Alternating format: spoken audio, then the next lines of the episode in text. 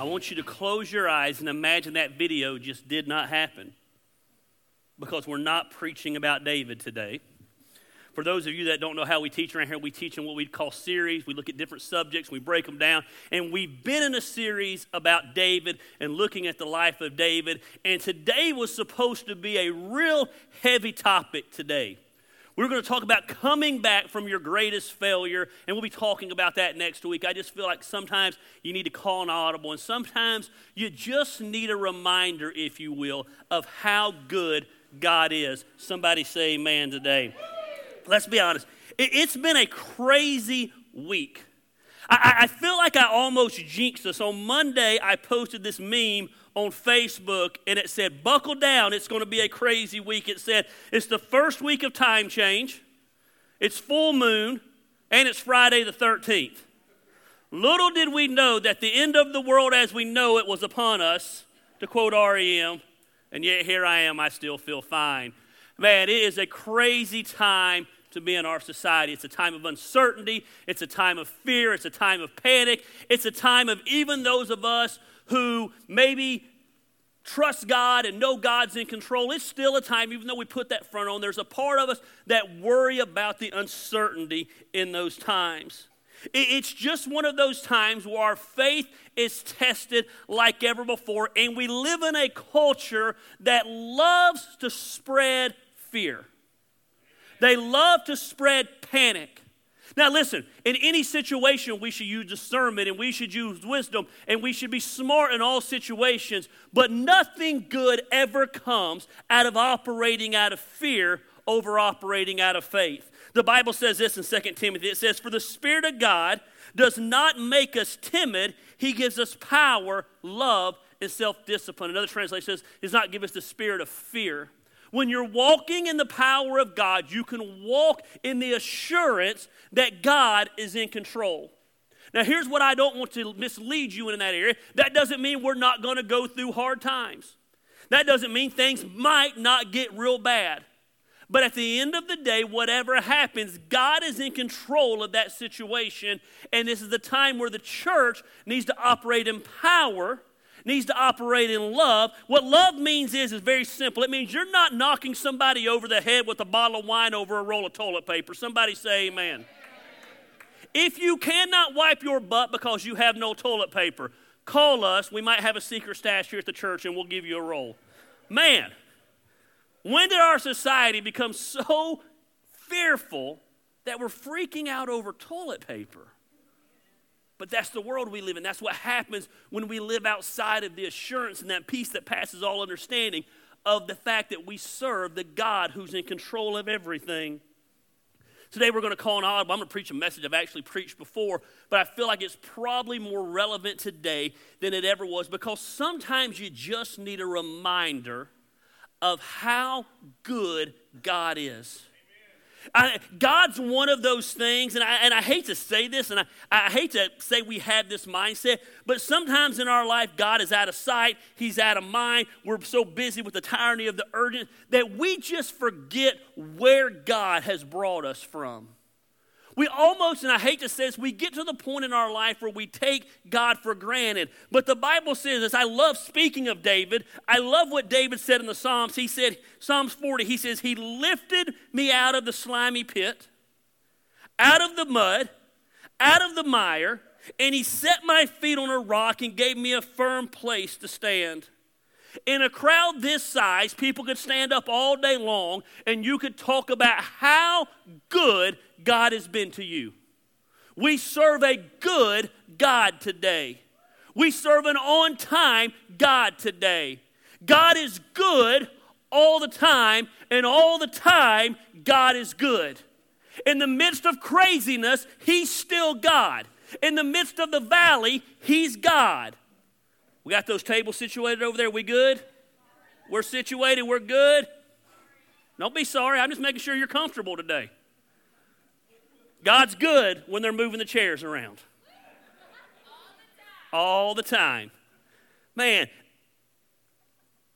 people could all day long stand up and talk about the goodness of God, the grace of God, the mercy of God. You could stand up and talk about how in your darkest hour, God reached down and picked you up. But then all hell breaks loose, and for whatever reason, we seem to forget about that. We forget about the fact that when we didn't know God, God knew us. But as good as God's been to us, like I said, we tend to have this tendency to forget the goodness of God. We tend to trust God as much, don't miss this, we tend to trust God as much as our comfort level allows. God, I trust you with my marriage. God, I trust you with my job. God, I trust you with my children. Some of us, God, I trust you with my finances. God, I get your God. I don't know if I trust you when there's toilet paper's running out. I need to go freak out. God, I trust you, but man, I know I need to go fight four people to get some ramen noodles. We go into freak out mode. I, God, God I, I trust you. And even though there's a virus sweeping our country that has nothing to do with our water supply, God, I trust you, but I got to go buy some cases of water. We trust God at the point where our comfort level allows us to trust God. We remember God when we need God. We remember God sometimes when things are good. But when things get crazy, for whatever reason, we tend to operate in our own power instead of the power of God. And here's the good news today that's nothing new. It's been happening all the way throughout this book, all the way back to the children of Israel. The children of Israel were God's chosen people. And yet, over and over and over again, they would forget the goodness of God. And God would have to come along and remind them of just who He was. God would have to come along and remind them that He was God and they were not. God would have to come along and remind the children of Israel over and over and over I'm God. I'm not surprised by what's happening. I'm God. I own the cattle on a thousand hills. I'm God. I have the hairs on your head numbered. I'm God. I feed the ravens. I'm going to feed you. I'm God. I, I, I clothe the lilies. I'm going to make sure you have clothes. I'm God and I'm in control. God had to come along every now and then and remind them hey, when the world was nothing, I was God and I spoke it into existence. God had to come along every now and then and remind them hey, that God is the same God I am today. Matter of fact, I'm the same yesterday, today, and forever. And sometimes we need a reminder of who God is. I get we're a white church, but somebody say amen. In Isaiah 45, it's one of my favorite chapters in all the Bible. God addresses this with the nation of Israel. If you have your Bibles, you can flip over there. If you don't have your Bibles, don't worry, it'll be up here on the screen. And God just comes along and kind of reiterates himself to something. How many of you are parents? How many of you, when you tell your children something, you expect to tell them one time and them to listen? How many of you, as parents, when you have to tell your children something two times, it's about to get bad? How many of you, now this doesn't happen in the Lamb house because now when Pre Christine, this happened in the Lamb House because I throw it out there about three times. Christine ain't going to say it twice. They know, boom. But when you say it three times, things are about to get real, real bad. Well, in Isaiah 45, God comes along to the children of Israel, and one, two, three, four, five, six times, he reiterates the same message to them in one chapter. I think God wanted them to know here's where I stand, here's who I am, and in case you've forgotten, let me remind you not one time, but two times, three times, four times, five, in just case you're a little bit dense, boom, I'm going to come back and remind you one more time where you never forget. He says, six times, I'm going to remind you. I, I mean, the children of Israel, they're sitting here. They, they're God's chosen people. They're being blessed, but they forget the goodness of God. And God comes along in Isaiah 45 5 and he says this He says, I am the Lord, and there is no other. Apart from me, there is no God. God says, Hey, remember me? Big G, I'm God. Just in case you're wondering, because I know at other times in your life you have served all kinds of other idols, kind of like we do the idol of money and the idol of security and the idol of, of power and the idol of this. He said, I'm God. And in case you forgot, I'm God and there is nobody else but me.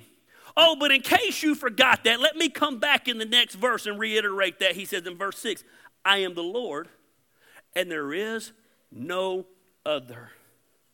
He goes a little mumbling in the next eight verses, fills them in a little bit some, and just in case they forgot, because sometimes we forget things, in verse 14 he comes back and says, Surely God is with you, and there is no other. There is no other God.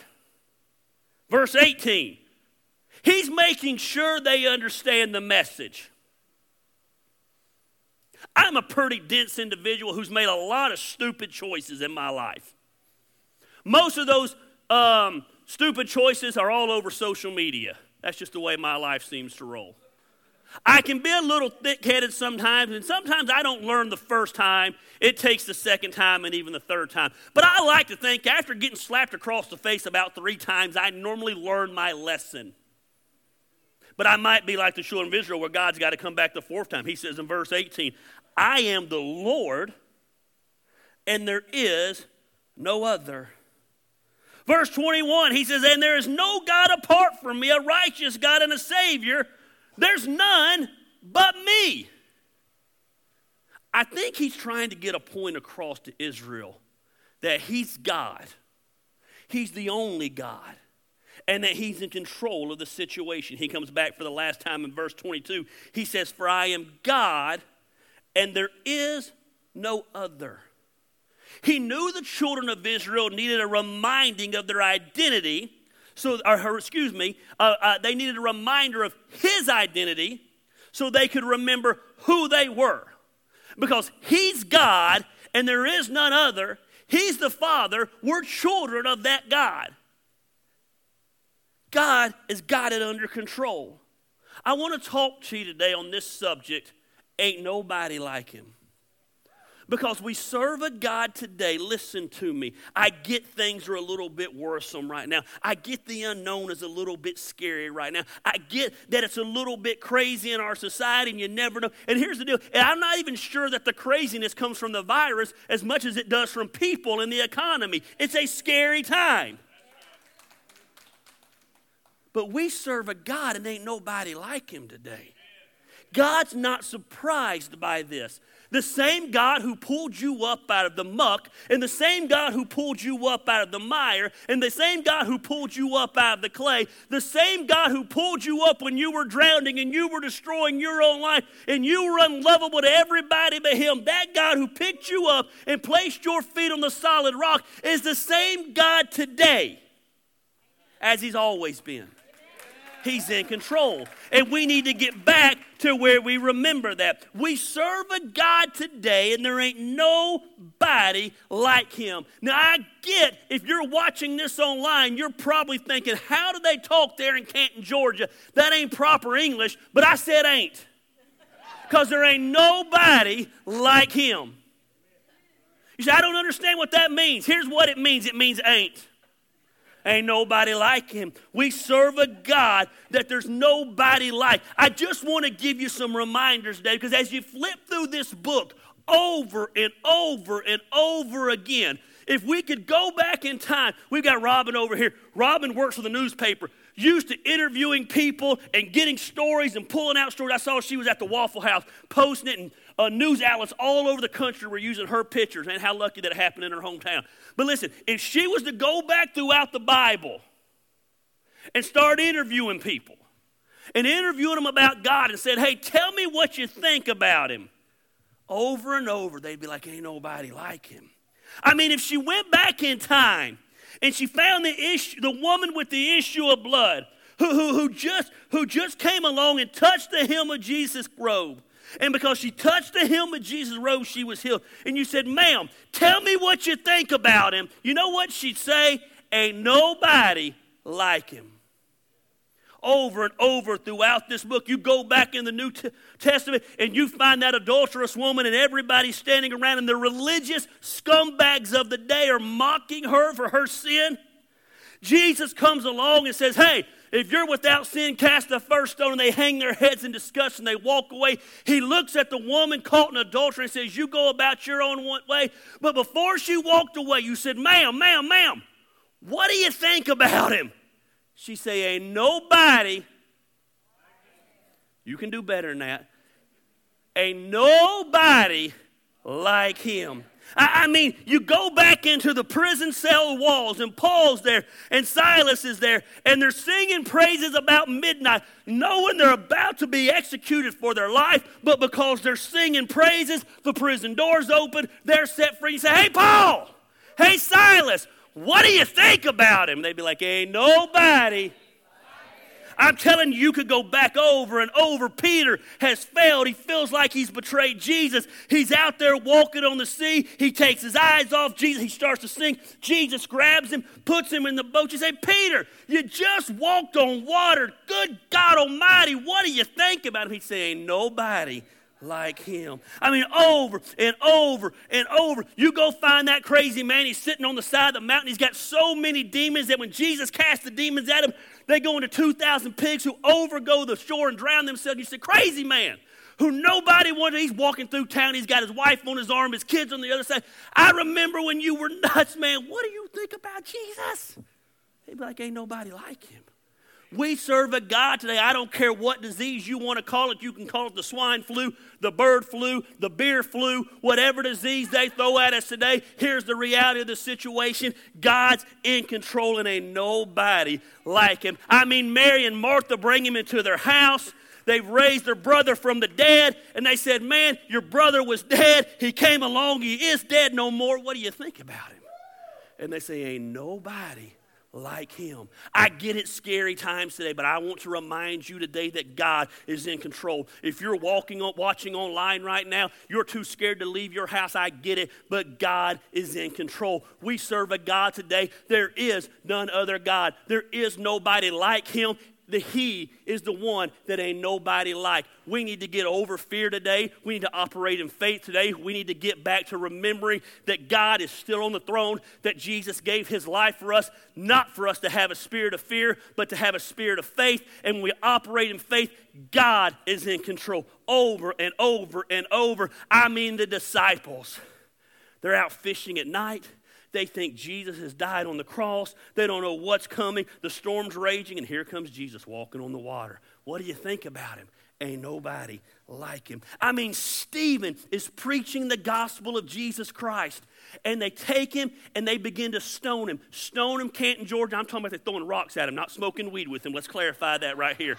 Listen, they're throwing rocks at him and they stone him to death. And Stephen looks up and he sees heaven opening up for him. He says, Stephen, what do you think about him? In the midst of dying for Christ, he says, Ain't no nobody like him. I mean, if you could go in that fiery furnace, Shadrach, Meshach, and Abednego, they were sitting there and they look in there and they look in there. There's three men and now there's four because God's sitting beside them and says, Shadrach, Meshach, Abednego, what do you think about him? He'd say, man, he was in the fire with us. It didn't even burn us. There ain't nobody like him. I mean, Daniel thought his life was over. He gets thrown in the lion den because he refuses to bow down. Daniel, what do you think about him? He's got a lion laid his head. He's, the only time a cat was never evil in all the Bible, the lion's laying there possessed of the devil because cats are evil, and that cat's just laying there, and Daniel's petting him saying, ain't nobody like him. Anybody that can tame a cat is a God worth serving today. There ain't nobody like him. I mean, listen, this book is all about him. It's about an enemy and it's about a hero. The first part of this book is somebody's coming. His name is Jesus. The first four parts of the New Testament are somebody's here. His name is Jesus. The rest of the New Testament has one message somebody's coming again. His name is Jesus. It's one story throughout the whole book. For God so loved the world that he gave his only Son, that whoever believes in him shall not perish, but have everlasting life. Moses looked at him and said, Hey, who do I say is sending me to Pharaoh? And he said, You say I am that I am sent you. You say, What does that mean? It means ain't nobody like him. It means he's whatever you need whenever you need it, however you need it, when you need it, he's that person. I mean, throughout this book, they refer to him as Papa. They refer to him as Lord. They refer to him as the Mighty One. They refer to him as the Creator, Deliverer, Holy One. I am Yahweh. We could go on and on and on, so let's just do it, okay? Because ain't nobody like him. I mean, they refer to him as Provider, Peace, Righteousness, Judge, King, Lawgiver, Redeemer, Shepherd, the Way, the Truth, the Life, the Alpha, Omega, the Light, the King of Kings, the Lord of Lords. And at the end of the day, ain't nobody like him. And some of you need a reminder of that today. It's not the time. It's listen, listen, listen, listen. All over our country today, and I get it, man. Pastors are preaching on how to operate in fear and all. At the end of the day, you just need to remember God is God. You need to get back to remembering who it is that we serve. Ain't nobody like him. I want to point out a couple of things that just some characteristics throughout this chapter. The first thing I want you to know about him is he scouts the trail. He scouts the trail. Ain't nobody like him. Look what it says in Isaiah 45. He says, I will go before you and I will level the mountains. I will break down gates of bronze and I will cut through bars of iron. Ain't nobody like him. I like the King James version. It says, I will go before you and I will make the crooked places straight. He scouts the trail. Before you got up this morning, don't miss this. Before you got up this morning, God was already ahead of you, scouting the trail. There's nothing that you'll go through today that He didn't go to yesterday. He's clearing the path. He's ahead of you, making a way. He's creating a path where you could follow. Let me go ahead and enlighten you on something. This might have taken you by surprise, it didn't take God by surprise. God knows what's going on. You say, but the economy might crash. It might crash, but guess what? God knows it won't be the first time the economy crashes. It won't be the last time the economy crashes. Someone said, What if we lose everything? I lost everything 10 years ago and was literally homeless. Let me tell you, it sucks with everything that there is, but it's not fatal. The only thing that's fatal is fatality. The only thing that's fatal is death. That's the importance of the church in the community. We come together like an Acts chapter 2 and we get through this together. It doesn't mean it's going to be all sunflowers and bubbles and unicorn farts and everything's going to be great. It might mean there's some hard times along the way, but God has went ahead of us and He's scouting the trail. He's clearing a way. He's clearing a way that you might not ever thought about going through. And he doesn't always take the easiest way. Let me tell you the biggest lie the church preaches to you. Uh, the church gets up and says, Man, if you're in the will of God, it's the safest place to be. Bull. I'm on the internet. I can't cuss. I normally, I normally get away with murder around here. I ain't going to do it because we're being good behavior for everybody else that's watching today. But that's bull. The greatest place you can be is the center of God's will. But it's not the safest place. Being in the center of God's will to get you thrown into a lion's den sometimes. Being in the center of God's will to get you thrown into a fiery furnace sometimes. Listen, the center of God's will, you tell that to a missionary who's over in China and tell him, hey, you're in the center of God's will, it's so safe. No, no, it's the best place to be. It's the most fulfilling place to be. It's the place of purpose to be, but it doesn't mean it's the safest place to be. So sometimes God's way that He takes us is not the easiest route. You need to get that out of your head. With all due respect to certain preachers on TV, that God loves you and God's going to get you through everything and it's going to be okay. God does love you and it is going to be okay, but it doesn't mean it's all going to be easy. The Bible Bible says in this world you will have trouble, so don't act surprised when you have trouble. But he's scouting the trail, he's going up before you. What a God we serve. He's a God worth singing about. He's a God worth shouting about. He's a God worth serving. He's a God worth sharing. He goes before you so you can come after. I, am glad to know I don't have to lead the way in my own life. God's leading the way. God ought to be leading our churches, and all we ought to be doing is following. He scouts the trail. I look back over my life and it's amazing over and over and over where God has brought me from, where God has taken me. The day that I gave my life to Christ, I wasn't even looking for Christ. I was trying to impress a girl. I went to church with a girl. Proof that girls always get you in trouble. She went to this country little church in the middle of nowhere. I'd never seen anything like it in my life. I've shared this story before, but I'm going to share it again because it's my favorite story. I walked in, there was gold carpet. It's really like mustard colored carpet. I don't know if you've ever been in that old church that had the mustard colored carpet. And they had these thrones on the stage. And I learned later on it was the hierarchy. You got to, depending on what throne you got to sit in. And the big man got to sit in the big throne. And sitting in that throne was a five foot nothing Cherokee Indian preacher who wouldn't even sit on his, but he sat on his feet, squatted down like this the whole time in the, in the throne. I ain't never seen nothing like this in my life. And then this group came out, and I guess they called it a quartet. And if you grew up in this kind of church, I'm not trying to bash it, I'm just telling you my experience with it. Only one person in the quartet could actually sing, but I guess the rest of them had good hearts. I, I, it was weird to me, and they're singing. And I remember the song they were singing. I, have shared this with you. And it was a weird song that I look back. I never heard a song like this in church, but they were like, It was on a Monday, somebody touched me. It was, and if you got saved on a Monday, you stood. It was weird. It was kind of a weird church. And then it was on a Tuesday. And I was like, these people are weird. And I kept waiting for them to bring snakes out, and they never brought the snakes out. But the weirdest thing was this little Cherokee Indian would scream out the whole time they were singing, God, hallelujah. He'd get up right in the middle of them singing. He's like, can you imagine me just interrupting film? Be like, well, stop. And he would like preach, God's good, blah, blah, blah. And he'd go back and sit down. Finish singing. And that's, that was crazy. And this went on for like 45 minutes. It was crazy. These people are shouting and hollering. They finally leave. And when I tell you this little man leaped, boom, from there to here. Now, if you've never been in this type of church, they have this thing called a pulpit. I know a lot of you, most of our crowd's never been in church. They had a pulpit. So they preach behind this pulpit. He grabbed that pulpit. He could barely see over the pulpit. I, he said,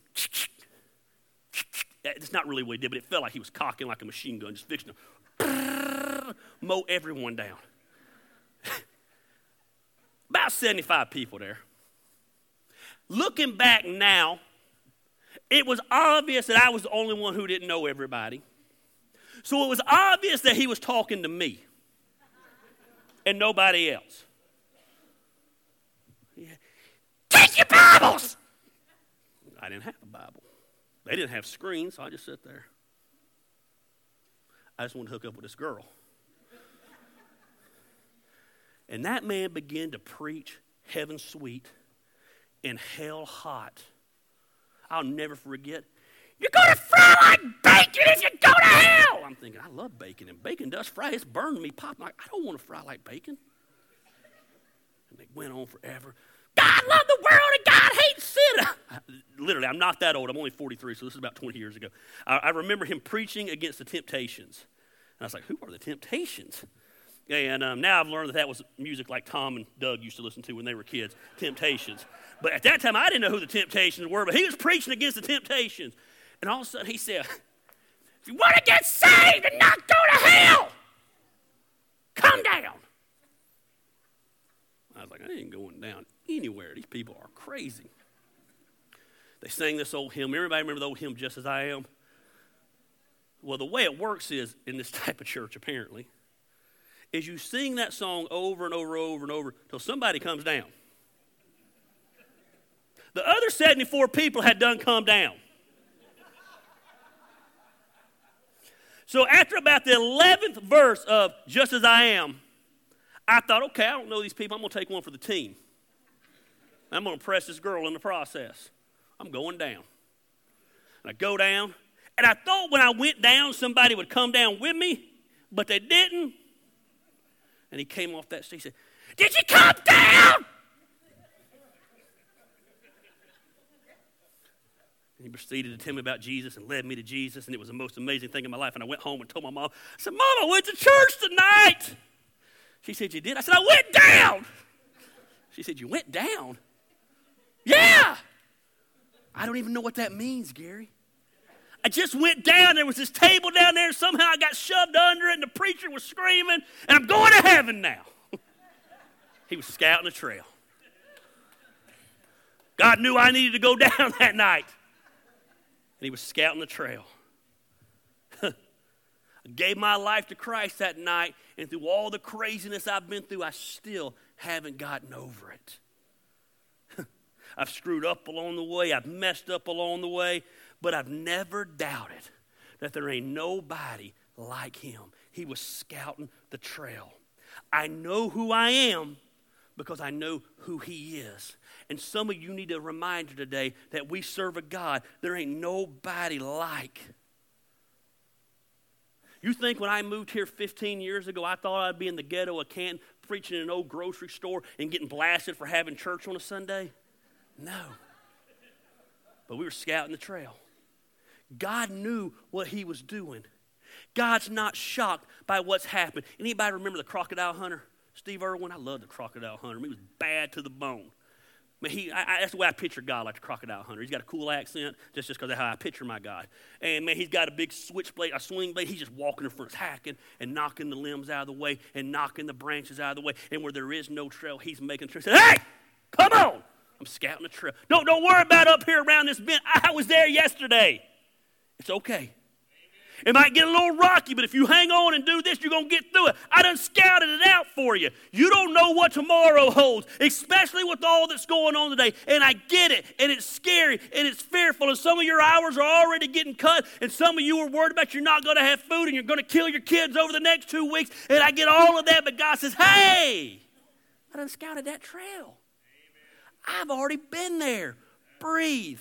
It's going to get a little bit rocky. You're going to look down the edge and you're going to freak out a little bit, but I already know the way to get you there. I've scouted the trail. God's not surprised. And we don't need to be either. Ain't nobody like him. He scouts the trail. Man, he's up ahead of our life. You know what else he does? And some of you need to hear this today. And I got to be honest with you, I needed to hear this this week. He supplies the treasure. He scouts the trail. Ain't nobody like him. Six different times in this chapter, he says, I am God and there is none other. He says, I go before you and I make the crooked places straight. He says, I take those mountains and I level them where you have a straight path. I'm scouting the trail. But not only that, you need to remember something. God supplies the treasure. Ain't nobody like him. Look what he says in verse 3 of verse chapter 45. I will give you hidden treasures riches stored in secret places, so that you may know I am the Lord, the God of Israel, who summons you by name. I will give you hidden treasures, riches stored in secret places. God says, I go to places you didn't even know exist, and I give you things you never dreamed you needed. Let me repeat that. He says, I, I, I go before you, and I'm going to go to places that you didn't know exist. And I'm going to give you things you never dreamed you needed. Amen. He supplies the treasure. Right. He owns the cattle on a thousand hills. God's not going to let you go hungry. God's not going to let you do without. He's got this amazing thing he left here on the earth, and they might be all hiding out in their homes all over the country today, but he left this thing called the church. This is the church's shining moment. We go out and we live Acts chapter 2, and we do whatever we can to meet the needs of those in our community. When God calls a man to do something, when God sets you on that trail He's already scouted, He supplies the treasure, He's already written a check, and He's waiting on you to pick it up. Let me just be as honest with you. I, I, the fact this is going out all over, I don't know how real I want to be, but I, I'm just going to be as about as relevant as I can. So I put on events for a living. It's what I do. This is not my paid gig. This is my curse in life as passion here in the ghetto. No, I'm just kidding. I'm kidding. It's y'all's curse. Y'all got to deal with me. This is my passion. But I put on events. I put on festivals and I put on wrestling events. And I just started a thing. I'm going to be putting on MMA. I, I do events, I promote concerts, just what I do. April is my biggest month of the year. April puts food on our table in May, June, July, August, September, all the way to October when it becomes festival season again. So what happens is about March, all the money from October starts to run out. But it's okay because we eat ramen noodles for about seven days, knowing, hey, April's going to be here soon. We're going to have money again. I've added it up, and it seems like about right around $50,000 worth of events have been canceled from us over the next month. That's a little bit stressful. I personally blame David and Sierra for making me take that financial peace class and decided I was going to get my finances in order because when I decided to get my finances in order, God decided to curse the whole world. It's my fault. I take the blame for it. I'm going to be honest with you. It's a little bit scary. It's amazing how quickly things can change where you can be two weeks ago looking at your wife and saying, Man, we are in the best financial position we have ever been in our life. God is blessing us. Look what's going on. We finally got our stuff in order. Our biggest time of the year is coming to looking at each other literally days later and being like, How long can that stretch? Okay, so it can make it to July. Cool, I'm a worst case scenario person. It can make it to July. If it's not better in July, ah, it takes them about six or seven months to foreclose on your house. So good. The kids have a house for about nine or ten months, worst case. That's just how my mind thinks. So you go into freak out mode a little bit. The way freak out mode works for me is it lasts about 30 minutes and I get real pissed off. And I decide, you know what, I ain't going out like that. And I opened up my Bible randomly, and this is where it landed this week sermon I've preached over and over and over. I will give you hidden treasures, riches stored in secret places, so you may know that I am the Lord, the God of Israel, who summoned you by your name. I started getting mad that, I, that our savings account we're going to have to live off of. And then I thought to myself, what an arrogant prick I am, because two years ago I didn't have a savings account to live off of. Thank God I have it now, and God provides. God's going to provide for you today. I get your freaking out. But we serve a God who over and over and over financially provides for us. Can I tell you something today? Some of you have never been to this church before, actually, you're from other churches today, and, and you walked in this building and you probably thought, wow, what is this place? The old grocery store. Had a lady stop me in Ingles the other day. You the pastor over at Action Church? Yeah. I used to work there with YJ when I was 16. I said, Well, I'm sorry you had to know YJ when you were 16. No, I'm just kidding. Like, and I get it, man. Like, I always joke that this place looks a whole lot better when the lights are off. You know what I mean? But you're sitting today in a miracle. God gave us this building. When we decided to start this church, we had no place to meet. I had never pastored a church in my life that had a building. I had been on staff at churches that ran three and 4,000 people in high schools. I had been part of churches that met in other churches. I had pastored a church in this community that was almost 1,500 people that met in a movie theater. I'd never had a church that met a building. I knew nothing about buildings. I didn't know anything about it, about it at all. So I drove by one day, and that part over there was for rent. And I called the landlord, and I said, Man, can I rent this building? He said, Sure. You want to look? I said, Nope. I don't want to look at it. I just want to rent it. If I'm lying, I'm dying. I guess back in the day, this used to be one big space. I guess back in the day that was a hardware store. This was a, but then the grocery store took it both over. He had walled up the wall, but he hadn't put a door in. So I rented a space that did not have a door to get to the building. I'm, I'm, I'm, you had to go through the back. If you were to go to the back of our building, you see there's a big walk-in freezer. You had to walk through the freezer. He was like, "I'm going to put a door in." I was like, "Oh, okay." And then, amazing thing. This is a little advice I'm going to give you. If you ever rent a building, you should make sure it has bathrooms. So the bathrooms for that building were over here because it was one building at one time. So I didn't know any of that stuff. I thought you could just meet in a building. I didn't know the city requires you to have a door and bathrooms. So we started meeting. And we met the first week with no power. Because I didn't know you had to call the power company to get the power cut on in commercial property. I was a real smart pastor. Remember, we met that with construction lights. I don't know, there's like four of you still left. I ran the rest of them off. And um, second week we meet. Second week I walk out and there's a building inspector. He said, What are you doing? Having church. Not in that building you're not. That building's condemned. Oh. So what are you saying? Saying you ain't having church there. For six months, we had church in the parking lot. in the parking lot. You know, for six months it never rained one Sunday. And the first Sunday in that building it poured. We had someone donate, because even back then we had this old school bus, and we used to put the homeless people in the school bus. Someone gave us a school bus that didn't run. I was like, what are we going to do with that? I said, put homeless people in it. So someone gave us all these blankets for the homeless. I didn't use them for the homeless, I used them for our people because it was so cold out there, and they'd wrap up in these blankets. It was awesome. And God gave us that building. And we started to outgrow that building. And then we wanted this building. And the landlord told us no, and no, and no, and no, and no. And we're thriving, or they had money in the bank, everything kept telling us no. Then we hit a lick where we weren't thriving and had no money in the bank. And the landlord, hey, you still want that building? If not, I'm going to rent it to someone else. Now we'll take it. I didn't even tell y'all we were taking it. Stood up and said, hey, taking this building next week and we ain't got no money to pay for it. And this little church raised all the money and did all the work and moved in this building because he supplies the treasury over and over and over. And the little church here in the ghetto that's never been about money and all this stuff, God always supplies. Every time the light bill's about to get cut off, every time the power's about to get cut off, anytime the heat's about to get cut off, the times our rent isn't going to get, get paid, God always supplies. You're sitting in a miracle today. You're sitting in a, yeah. And I don't say, listen, I, I want you to know my heart. I'm not trying to brag when I say, I'm just giving you reality.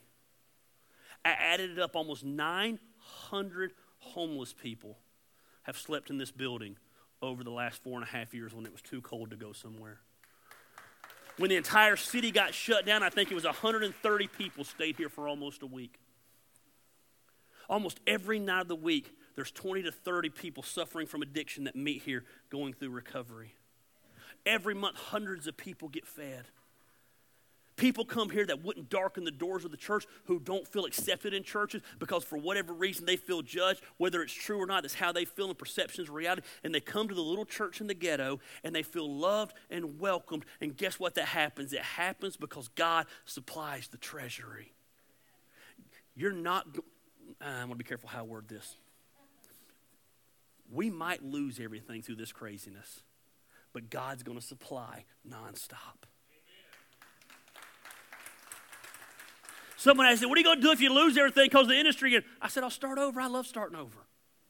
Worst case scenario, I figure it's a one bedroom apartment with my 732 kids and my wife. Sounds awesome to me. Good thing I like my wife and I like my kids. I'm not worried about those things. I've had a wife for six years tell me this is all that matters is us together. Guess what? She gets to prove that now. God supplies the treasury. God goes into the places you at least expect Him to provide, and it's amazing how God provides. There's not a person here today that can stand up and say, God has failed you.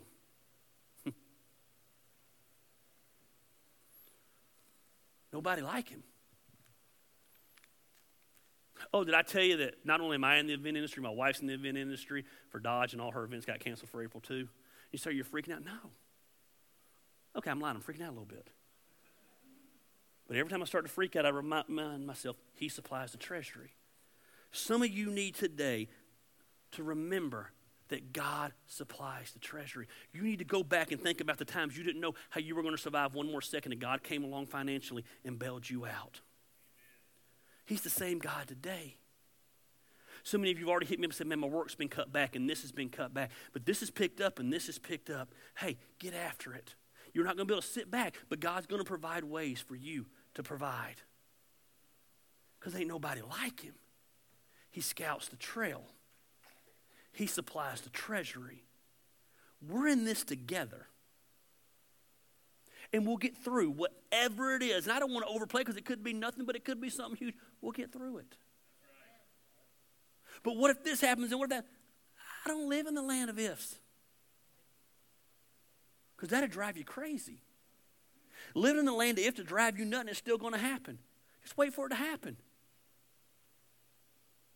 I think this is Action Church's time to shine. Because we've always been the hands and feet of Jesus in this community. I've always said, man, we ain't the prettiest group and we ain't the biggest group, but man, we're the group that'll do what no one else is willing to do. We'll get out in the dirt and get dirty to love people. And there's going to be a world that needs loving out there. That's why we had church today. This wasn't Gary trying to, to someone said, look at it, Mark. I'm not trying to, I don't, I don't even talk about this church normally on social media. Some of you get mad that I talk about everything but this church. I'm not trying to market anything. We're just doing what we do.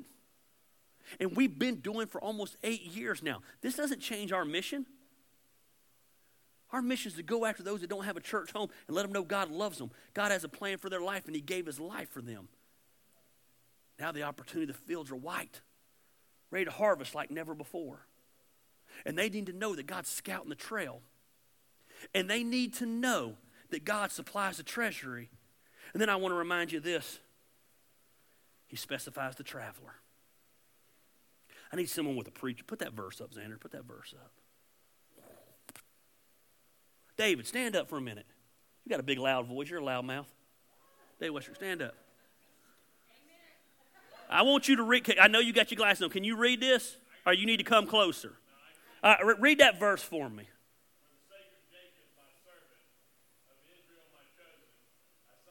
Stop right there. What was that like? I summon you by what? Say it like, like you got some preacher in you. I summon you by name. Go ahead, finish.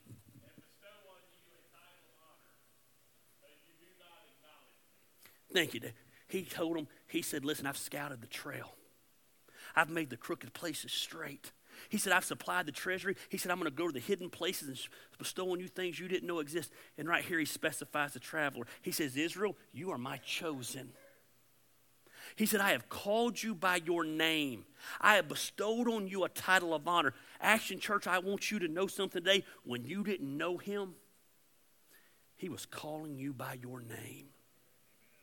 When you were out living for yourself, he was preparing you for his mission when you were in your biggest mess and didn't know what was going on, God said, You keep staying in that mess. I want you to wallow in that mess. I want you to roll around in that mess. I want you to eat that mess. I want you to sleep with that mess. I want you to drink that mess because I'm preparing you. I'm summoning you by your name. I'm going to pull you out of your mess and I'm going to put you in a place for your biggest ministry. God doesn't make mistakes. I said it all the time. You might have surprised mommy and daddy in the backseat of their car when they were just making out, but you didn't surprise God. He called you by name. He has a plan for your life. He has a will for your life. He has a purpose for your life. But Gary, you don't know what I don't care what you've done. Let me make that real clear. I got my own issues. I don't have time to worry about what you've done. And God don't care either. He's called you by your name. This book is full of people that we would look at in the church today and we wouldn't use. It's full of murderers and thieves and adulterers and liars and snakes and even IRS agents. You can't get much lower than that. And God says, that's the type of people I use. God's not worried if you vote red or if you vote blue. I hate to burst your bubble. He says, I can use whoever I want to whenever I want to use them. God's not worried about the color of your skin. He's not worried about your social standing. He's not worried about your sexual preference. He's not worried if you're broke, busted, and disgusted. God says, Hey, I delight in taking those that man say they can't use, and that's who I use. He said, I have called you by your name. Church, this is your time to shine. We can go into freak out mode like the rest of society, or we can lift up Jesus like never before. In the midst of the storm, the world's looking for a calming factor. I want to be real careful. No, I don't. I was going to be real careful how I worded this because other pastors might get offended. But I don't really care. It's time for men of God in our community to quit relying on their seminary or their cemetery or seminary degree and quit sitting in their ivy towers over there, ivory towers, not wanting to get out among the people and acting like they've got everything together. We don't need a time of acting like we've got it together. It's not enough to look at people like, it's going to be okay, God's in control. It's a time to get our hands dirty say, hey, man, God's in control. How can I help you? Can I go help you get food? Can I go help you do this? Hey, can we help you do that? It's going to be a real trying time for the church. And I can't wait to see how this group rises up because he specifies the traveler. Like never, and this ain't about growing our church. I could care less if this church grows ever. If a thousand people come up, we're going to do the same thing that we do if a hundred people show up. But what I care about is the impact this church makes. I want us to be the church that when people in this community are hurting, struggling, about to give up, they say, man, you need to call that church. I, I want to be the church that if we closed our doors tomorrow, the community misses us because of the impact that we're making. He summons us by our name. Ain't nobody like him. I am God, and there is no other. Amen. He scouts the trail, He supplies the treasury, He specifies the traveler. Ain't nobody like him. Listen to me, and I'm done. We're going to go eat. And we're going to dunk some people first. then we're going to eat. We got this. I don't know what this is because they ain't unfolded yet. But no matter what it is, we got this. Because he's got this. Ain't nobody like him. Let's pray.